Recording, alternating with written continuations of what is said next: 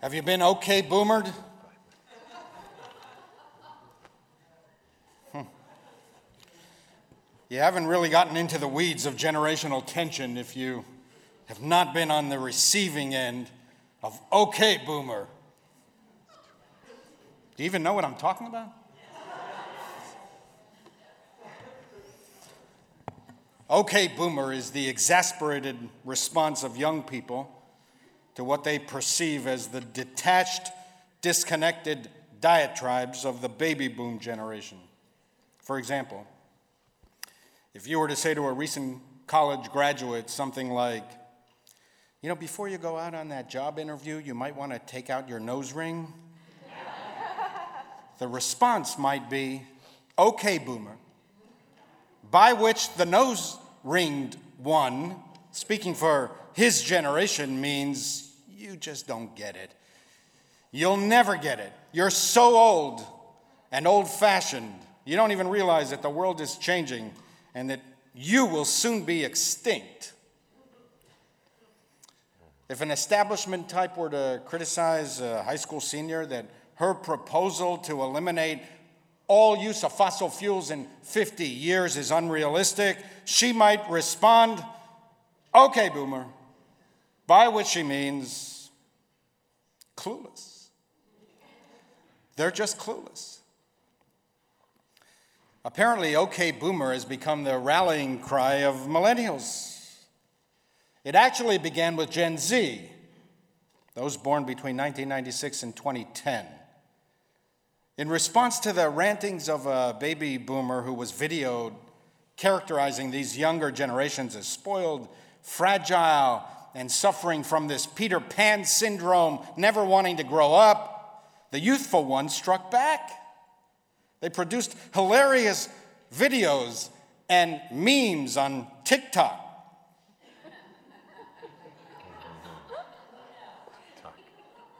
If you've never heard of TikTok, all I can say to you is, okay, boom. That seems to have gotten under the skin of the boomers.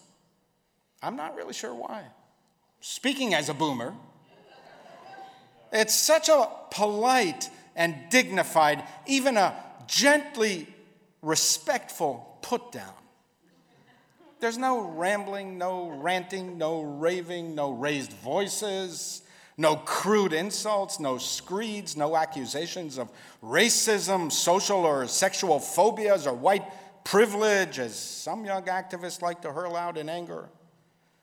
It's just an ingenious way to cut us down to size and to puncture the know it all mentality that many of us, consciously or not, exude. It's a kind of verbal shrug of the shoulders. Okay, whatever, you just don't get it. And in truth, many of us don't get it. We know we don't get it. We're insecure about it. It's one reason some of our generation are so sensitive about the put down. We don't understand the rapidly changing world as well as we would like, and that disorients us. We hardly understand technology. We think we're so cool. You know, we use email and Facebook, not even realizing that teenagers consider the use of this technology ancient. You may as well say to them, I'll fax you later you know, they'll look at you with this bewildered stare. What, what, what, what, what did he say? What facts does he want from me later? It's not only technology. There's a growing way, wave of opposition to the way that we boomers have run the world. It's rooted in values and expressed politically. Even if, for the time being, some of its more prominent spokespeople are themselves in their 70s. That's not to say that all change is necessarily good or that an idea is sound simply because it is popular with younger generations. History is replete with generational changes that have been cat- catastrophic. It does, however, portend dramatic change in the next 50 years, for better or for worse. Some baby boomers consider the slogan, OK Boomer, ageist. I don't think so. We protest too much. Perhaps because we know that there is a fundamental dynamic at play which is ineluctable and immovable as the earth itself. Our time will soon be over. We are now at the peak of our social and economic influence, but our power will soon wane. The next generation will soon assume our titles and responsibilities. That prospect, the young will soon take over from us, always unsettled older generations. Socrates, Socrates, 2,500 years ago, wrote this Young people today are soft and delicate. They love luxury, they have bad manners, contempt for authority, they show disrespect to their elders. Young people are now tyrants. They no longer rise when elders enter the room. They contradict their parents and tyrannize their teachers. Greece survived those young, tyrannical Athenians. That generation produced Plato. And the generation after that produced Aristotle. In fact, if you remember, one of the charges against Socrates that led to his execution was corrupting the youth. I have enormous confidence in the next generation. For the first decade of my career, I was almost always the youngest in the room. For the past 10 years at least, my work colleagues have been Gen X and millennials mostly. Practically all of the parents of our school aged children in our synagogue are Gen X's or millennials. Many of our synagogue trustees are Gen X and millennials. They're among the most impressive people you will ever meet. And I spend several hours a week with their children. What a great generation. So smart, alive, so concerned about injustice. It's fashionable now to dump on the youth of America. They're screen addicted, spoiled, self absorbed adolescents. They can't tolerate criticism because everyone gets praised all the time by their helicopter parents. They receive trophies for last place because the most important thing is to show up. They need safe space to protect their fragile egos. There is some merit to this, of course. But I've always had so much hope in the youth of America. In many ways, they are so much better than we were at their age. For the life of them, they cannot understand or accept discrimination on the basis of color or creed or sexual orientation. They are quick, decent, and sensitive. I don't like everything about Gen Z. I don't like sp- safe spaces or trigger warnings. I don't like woke and cancel culture. I don't like the rush to victimhood. I don't like elevating feelings over free speech. But many of them don't like it either.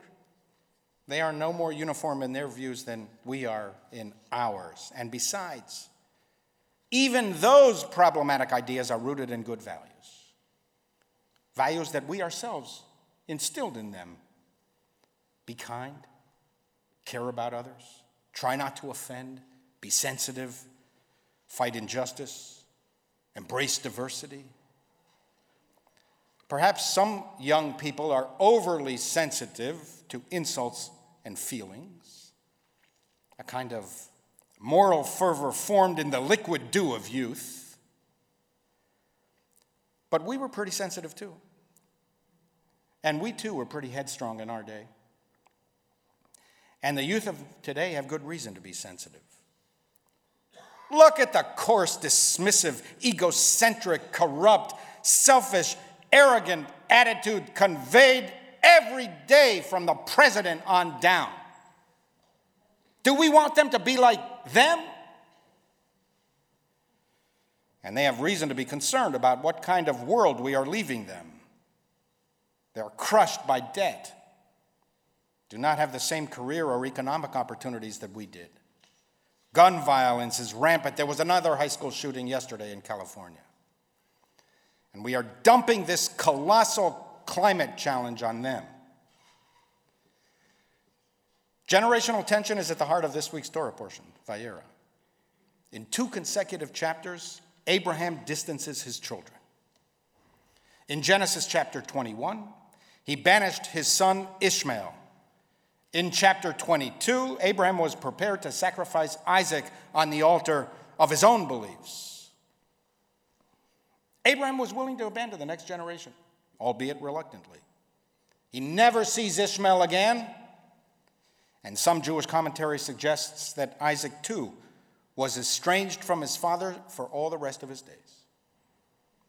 It is a continuing theme throughout the book of Genesis. Abraham and his descendants cannot get the generational dynamics right. Isaac too is unable to relate properly to his two sons, Jacob and Esau, and both are distanced from him. Jacob's sons are so enraged by their father's favoritism to Joseph that they were prepared to destroy Jacob's life by selling Joseph into slavery, telling their father that he was killed by a wild beast. The entire book of Genesis is one long description of dysfunction between the generations. Now, I'm reticent to give any advice about the future to the youth of today. You can't learn about the future from someone who lived a different future than you will. You just have to live it. And besides, speaking of Socrates, I'm reminded of the school child who was asked to write a, an essay on ancient Greece. She wrote three sentences. Socrates was a Greek philosopher. He went around giving people advice, they poisoned him. So, with caution, I offer the following advice to the younger generations. You will learn through enduring the slings and arrows of outrageous fortune that life is unfair, but we can make it more fair. That the struggle against injustice never ends, but we can make progress towards a more just world. That selfishness and self centeredness is deeply rooted in the human condition, but that we can prevail over our baser impulses. And remember, we baby boomers, we did some great things too. We invented the technology that now you use ubiquitously. We ushered in the sexual revolution. We enhanced and expanded women's rights in the feminist movement. We made enormous progress on civil rights. We opposed the war in Vietnam and ultimately brought it to an end. And you guys, you millennial and Gen X's, it won't be too long before you are where we are now. You too will do great things. And like all the generations that preceded you, you'll become the establishment. But time speeds by. You'll spend a brief moment holding the levers of social power and then give way to those who will follow you. And as every generation before you, all the way back to the Genesis generations, you will be challenged by your children and their children. Hold on to them tight. They will be your future.